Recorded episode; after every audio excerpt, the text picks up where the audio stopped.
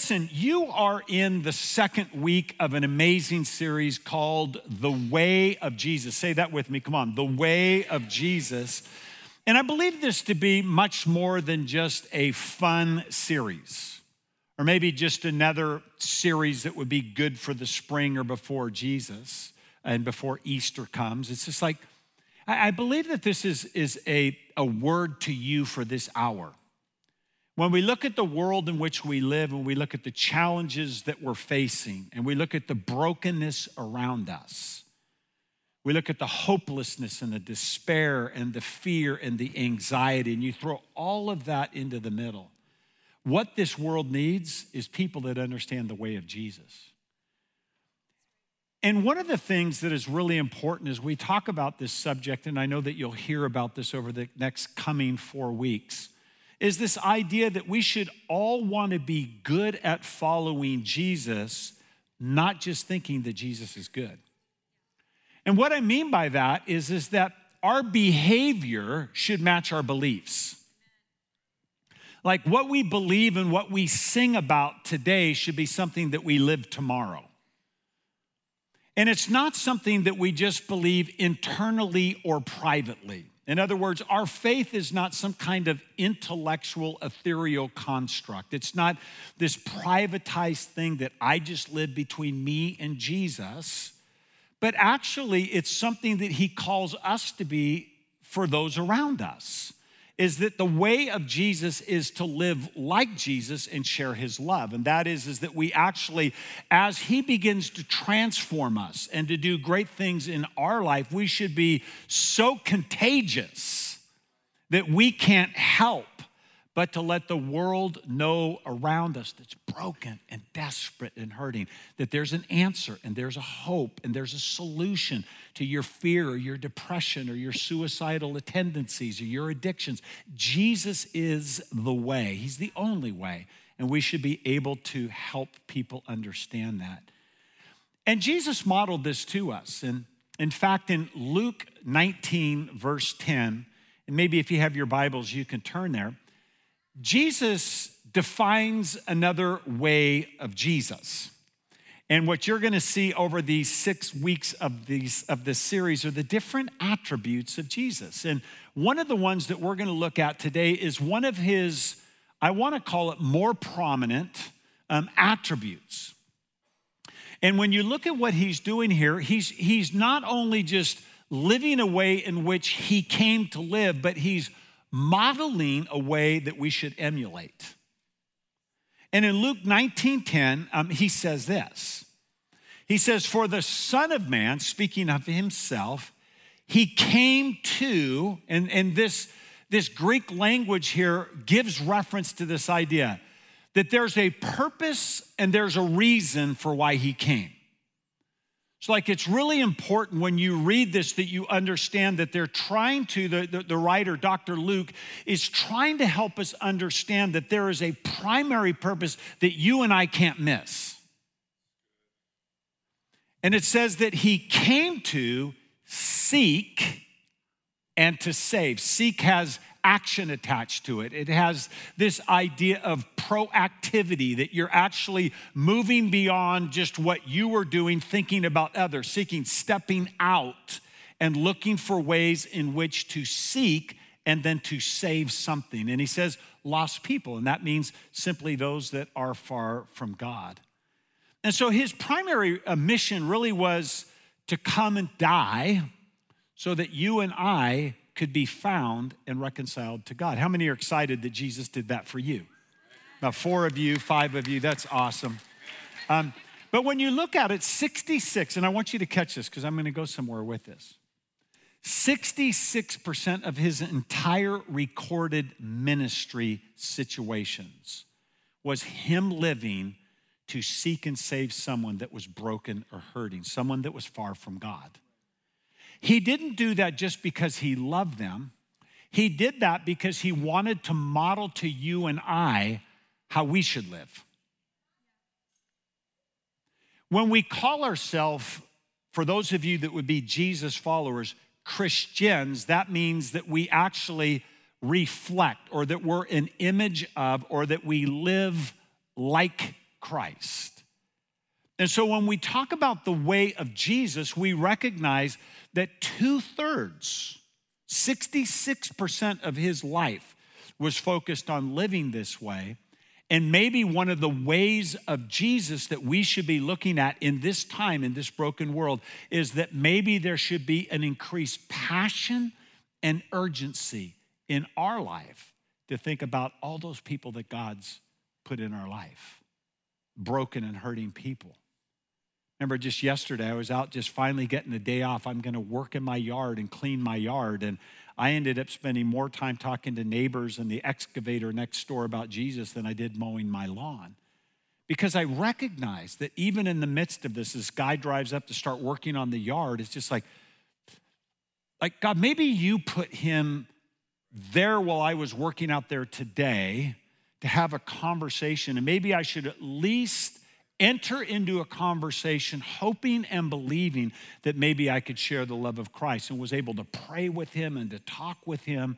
Why? Because I believe that I'm called, like you, to seek and to save those that are lost. And so I want to do this this morning.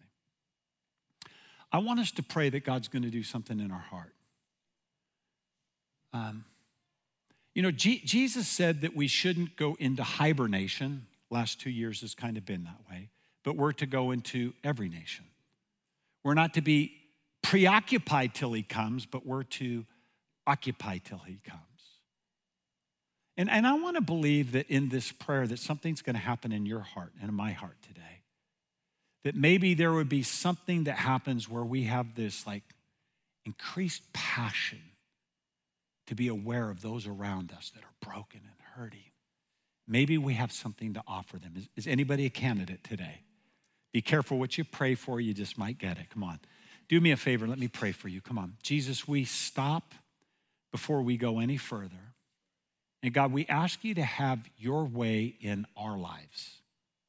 Speak to us, encourage us, inspire us, transform us, wreck us, convict us, whatever you've got to do for us to walk in the way of Jesus. And if you agree with that prayer, say amen. Amen.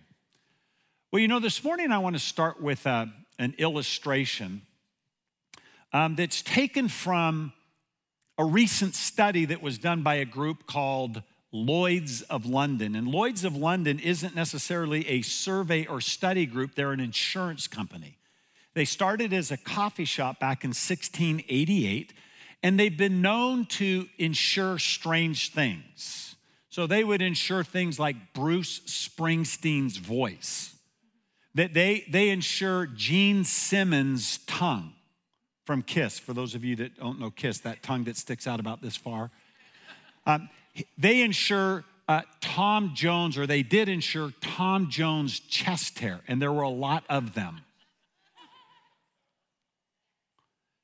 They even insured Ugly Betty's braces for $10 million. But here's the interesting thing about this company is that they also um, do these national studies, such as why do knuckles crack?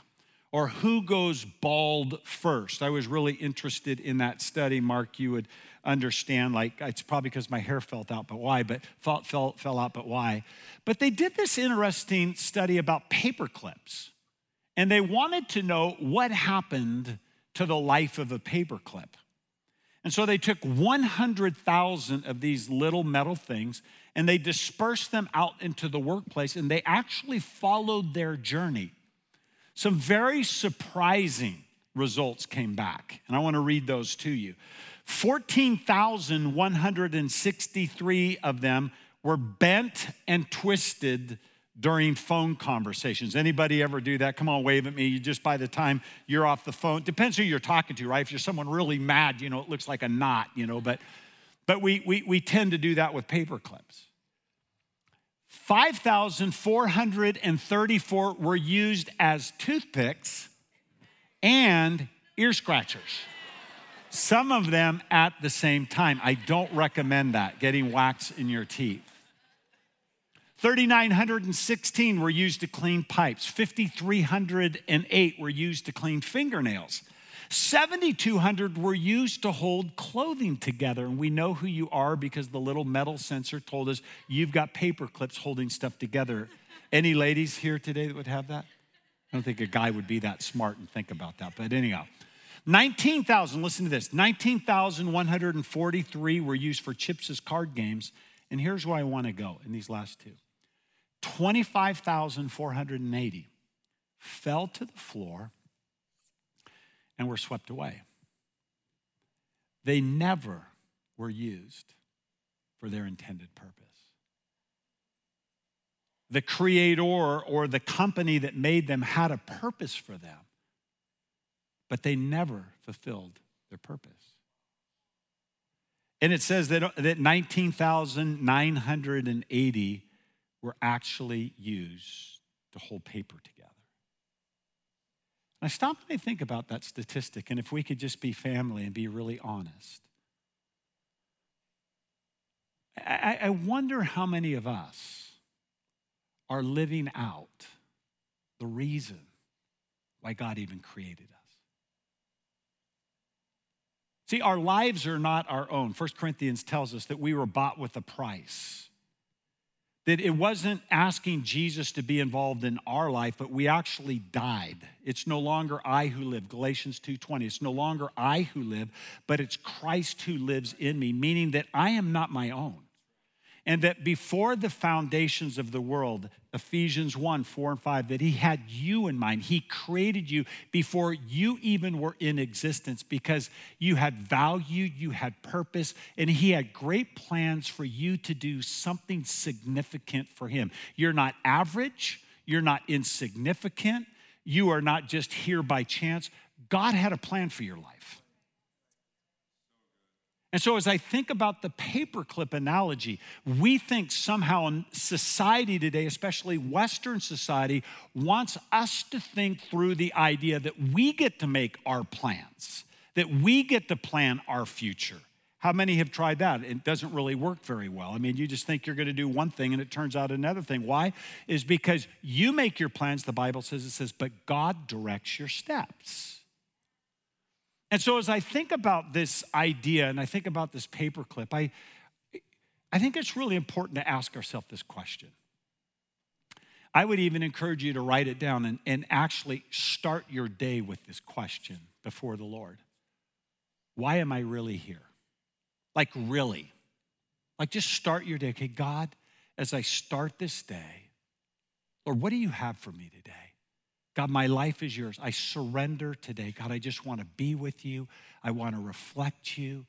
God, whoever it is, God, put people, I pray this prayer every morning. God, put people in my path today that I might share the good news with you or with them about you. But, like, why are we really here? There was a study that was just recently done with Christian adults, and the question was asked What is your purpose in life? 94% of people either answered the question inaccurately or left it blank.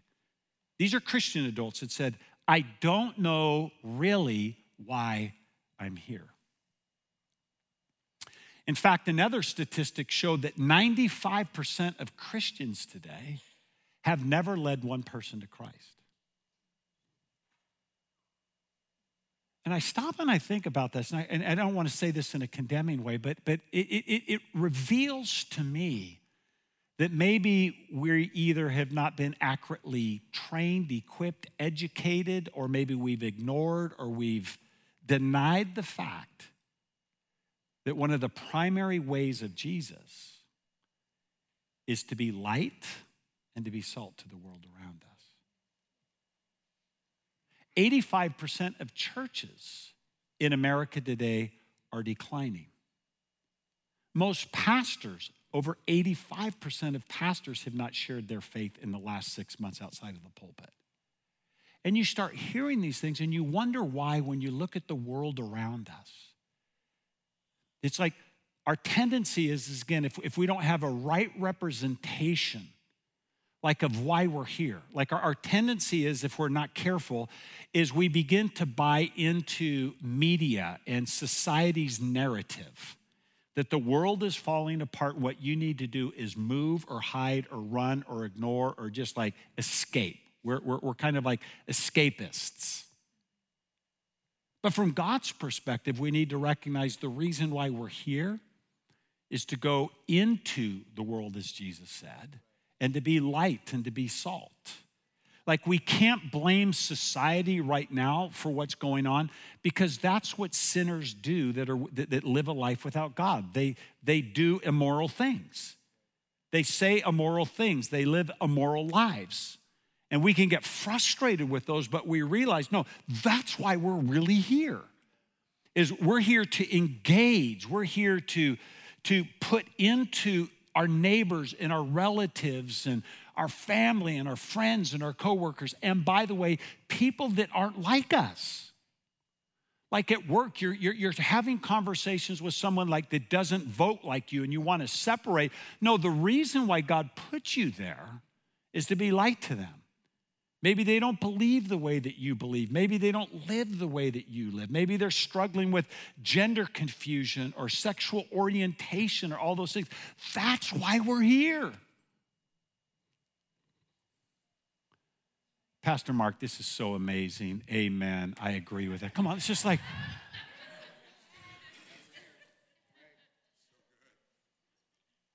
There's, there's a recent article I read, and I want to put a picture on the screen, and it was an article around this Indian entrepreneur. His name's Captain Gupta. And he had purchased an Airbus 300 jet, and um, it was a, a plane that can't fly. It doesn't have wings, it doesn't have engines, it doesn't have electricity. And he wanted to give people the opportunity to experience what it felt like to be on a plane. So they have flight attendants and they serve food. The lavatories don't work, so can't stay too long. But it's giving everybody this opportunity to come and to sit in something, but not necessarily be a part of what it really was designed to be.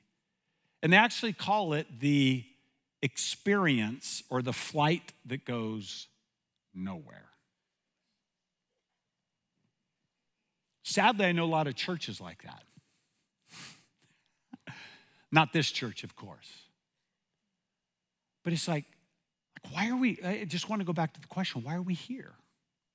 And when you think about your, your life, to ask yourself this question like, when was the last time that I actually shared my faith? Like, when was the last time that it actually concerned me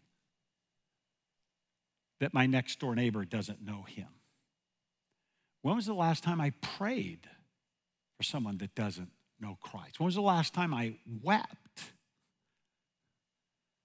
for someone that doesn't know him?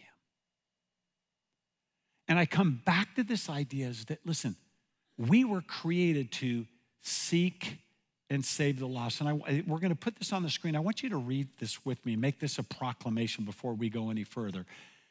And it's this read this with me, come on. The way of Jesus is to, okay, let's go back from the beginning. Let's, let's do this again. Come on, we can do this. Come on. The way of Jesus is to seek and save the lost. That includes me. Nudge your neighbor and say, I think he's talking about you, right? Is that Jesus wants to make this extremely personal. We see throughout Scripture again that this was a big concern for Jesus, and he understood the consequences of someone dying without him. Uh, therefore, he was willing to give even his own life so that you could experience eternal life. And I want to read a couple scriptures, and I just want you to see this. John 4:35, and I want you to look at this. It says, Do you not say there are still four months and then comes the harvest? Behold, I say to you, lift up your eyes and look at the fields, for they are already white for harvest. Jesus is talking to his disciples that missed an opportunity to bring an entire village to Christ or reach the woman at the well. And he knew that they were dull in their eyesight. And so he's saying, you guys just missed one of the most incredible opportunities. We'll unpack that again in a moment. Luke 10 2 says, The harvest is great, but the workers are few. Even Jesus back then is acknowledging the fact that even his disciples, those closest to him, missed their primary purpose. It's interesting that Jesus actually asked them to pray for workers if you read the rest of the scripture. He, he wants us to pray for those that are far from God, but he introduces this thought pray for workers. Why? Is because the issue isn't that people are closed, the issue is that we're unwilling to share. One out of four people surveyed recently said they would just come to a church service if a friend just invited them. Matthew 13, 23 says, The seed that fell on good soil, this is the parable of the sower and the seed, represents those who truly hear and understands God's work and produces a harvest. Once again, he's saying that everybody hears, and the whole analogy is that seed falls on rocky ground and falls on thorny ground, but there's just few that actually understand the way of Jesus. And that they receive the word, they apply it, and they produce a harvest, meaning that there's actually people that come to Christ and are discipled as a result of their life. He says there's just a few like that. Mark 16, 15, he says, Go into all the world and preach the good news. Listen to these words to everyone everywhere. Acts 1 8 says this, but you will receive power when the Holy Spirit comes upon you, meaning you don't have to do it on your own, and you will be my witnesses telling people everywhere Jerusalem, Judea, Samaria, uttermost parts of the earth. And so, what we see here over and over again throughout Scripture is that the way of Jesus is to seek and save the lost, and that includes me. But here, here's where I, I just want to go just a little bit deeper, and I, I want you to catch this because here's what I found in my own life, and I'm, I'm just going to speak for myself, is that if I'm not continually reminding myself of the value of people and the urgency to share, I can just live my life and forget to seek and save the lost. And oftentimes it comes down to this idea of value. And let me say it this way that the value that you place on that which is lost will determine the sacrifice you're willing to make to find it. So let me give you an analogy. I have here a penny. And if I was to say to someone right now, whoever is willing, sees extreme value in this, is willing to run in front of everybody else and grab this penny, it's yours. How many of you are going to run forward? Like you're probably thinking, I'm not going to even waste the calorie. Why? Because it's, it's just a penny. Little value, little concern, little passion. If you drop this, it probably wouldn't even mean much. If I was to say, here's a $100 bill, now, if there's anybody here that will be willing to run up and grab the $100 bill, it's yours. You're going to be disappointed when you see it because it's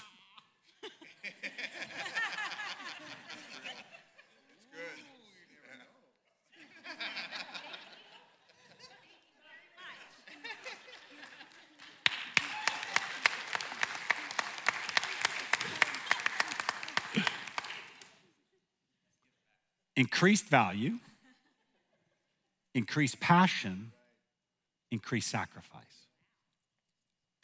So when you lose something of value, you lose a penny, you don't lose much sleep over it.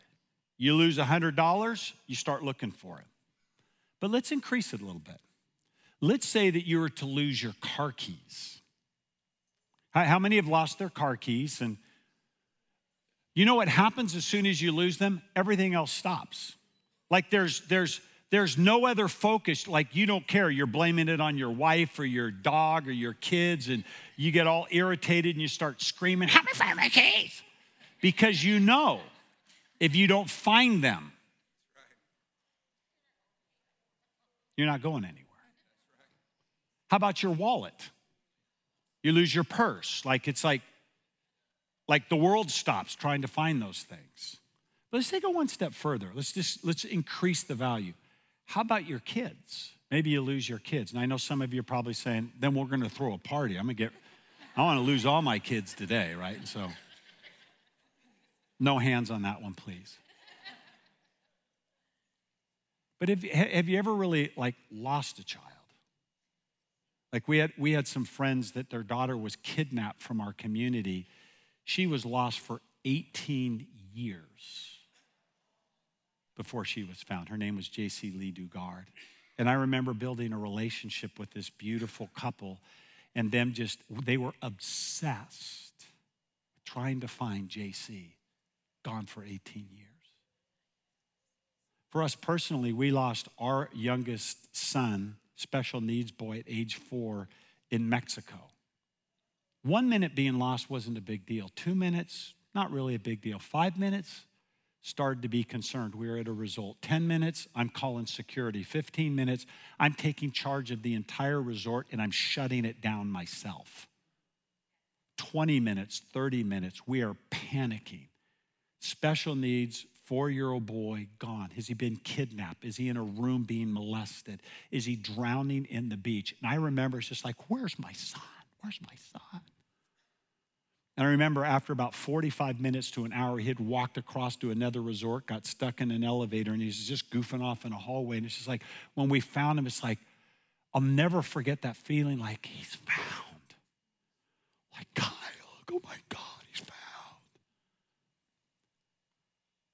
And I want to say it this way that the value that you place on that which is lost, your neighbor, your coworker, your best friend, your sibling, your mom, your dad, the value that you place on that human life will determine the sacrifice you're willing to pay your reputation, your time, your energy, like whatever it is.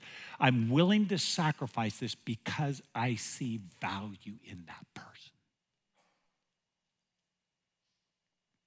And if we don't see value, and it's what the enemy wants to do, he wants you to see less value, like the disciples at the well.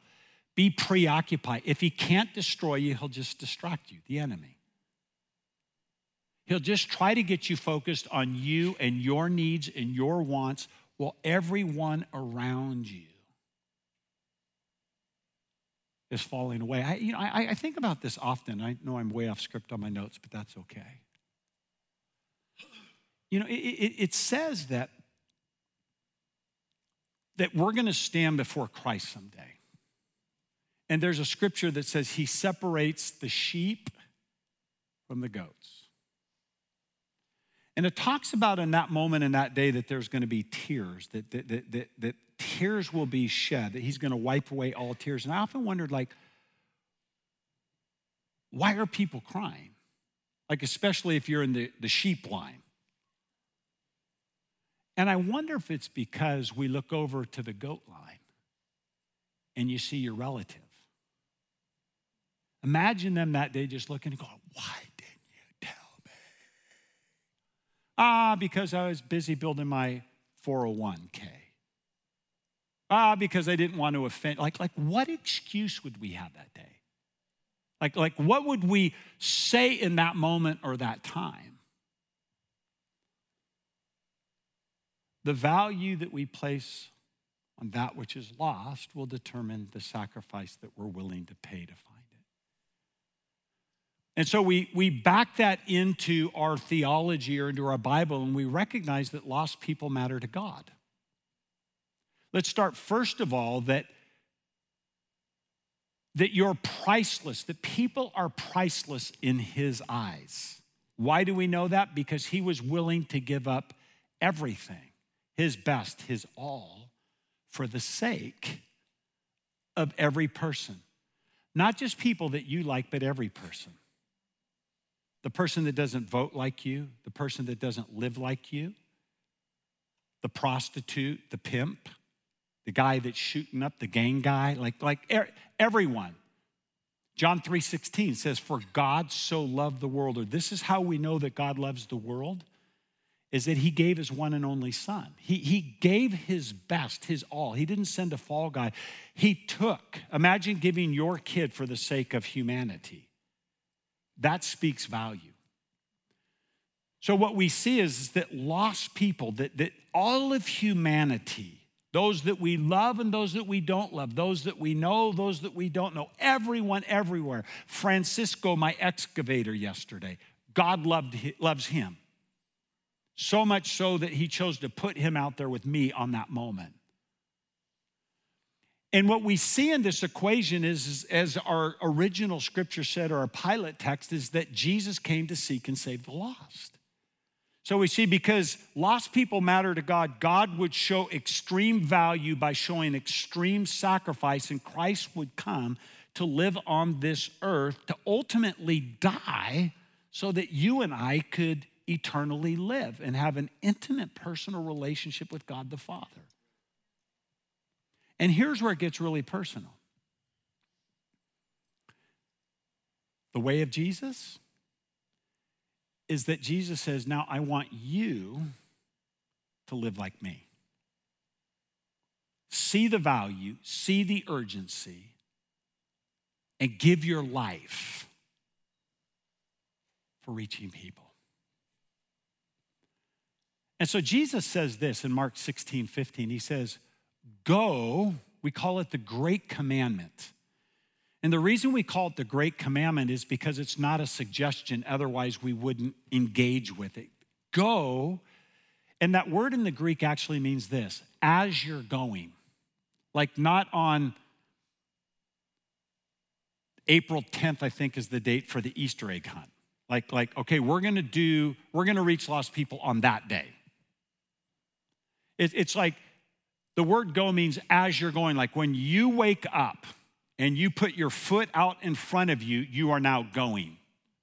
Every person, every situation, every opportunity. And I, I, throughout the day, I'm always asking, what about this one, Lord? What about this one? What about this waitress? What about this person? And I want to be led by the Spirit. Romans 8 14 tells us, be led by the Spirit of God. These are the sons of God. But it's like, as you are going, he says, Go into all the world and preach the gospel to everyone everywhere. In other words, if God put, you, put them into your life, we should at least be asking the question God, what about now? Lord, how can I turn a normal conversation into a gospel opportunity? Lord, what are the needs in their life? What are their hurts? What are their pains? How can I pray for them? And that's what it means when we say we are called to seek and save the lost. And I love what it says five verses later in verse 20. It says that the disciples, it says that when Jesus left them, it says, then the disciples went and preached everywhere. Jesus said, go, and they went. And you and I are a byproduct of that.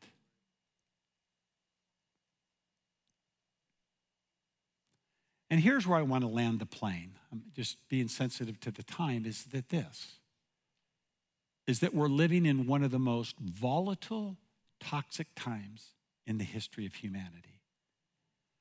God doesn't have like Moses here, or Esther here, or Ruth here, or Paul here, or Peter here, or John here. He has Brandy here. He has Mark here. He has Gareth here, Jenny here. He has Nick here. That God chose to put you in this hour and you in this time to be light and salt and a voice to everyone around you. You may not be able to be reaching a nation right now for Jesus, but you can reach your neighborhood. Like you can reach people where you work, the places where people have built relationships with you. In fact, it, it, statistics show that 86% of all people that give their life to Jesus come through a relative, friend, neighbor, or coworker. Like, how many people here ever gave their life to Jesus because someone knocked on your door, a stranger knocked on your door to share? So, yeah, he didn't answer the door. That's okay. But, but how many? Look around, there, there's no hands. How, how many gave their life to Jesus because a relative, friend, neighbor, or coworker shared the love of Jesus? Look around the room. It's most all of us. So we have to ask ourselves the question why did God, like, like I'm not living in this neighborhood because I like this house and I, I bought this house because it will really fit our needs. Maybe that's the way that God tricked you to go there, but He placed you there because all of those neighbors, all of those neighbors are right in front of you. My wife and I have got a little diagram of our whole neighborhood and all the different maps, and it might sound like a stalker, but I got, I'm always, it's like playing neighborhood bingo. I write their name in. Why? Because I want to know how to pray for them when I see them. I want to remember, remember their name. We're looking for ways to be able to touch all of those people around us. So, ALC family, what would it look like? Like for us in this day, in this hour, we just kind of allow Jesus to touch our hearts and saying, Jesus, I want to walk in your ways. You're the way, you're the truth, you're the life. You read through Colossians 1 15 through 23 that just talks about like why he came and who he is in us and how he empowers us and how he comes to just habitate in us. Not just so that we're happy and that we're whole and that we are content and blessed. Thank God for that. That's a byproduct. But God, help me. Come on, help me. Lord, when I wake up every day, God, to seek and to save the lost. Why? Because Jesus, I think that includes me. So, why don't we do this? Why don't, why don't you bow your head for a moment? Let me pray for you. I want you just, just to settle in just for a moment. I know some of you are thinking about brunch or whatever, but just like, it's like, Jesus, I just want to stop I want to pause. I forget who's on my left and my right. And Lord, I'm asking you to speak to me today. And first and foremost, if anybody walked into the service today or you're online and you've never really taken that step to start a personal relationship with Jesus, maybe you pray, maybe you read your Bible, but you've never really said, Jesus, forgive me of my sins.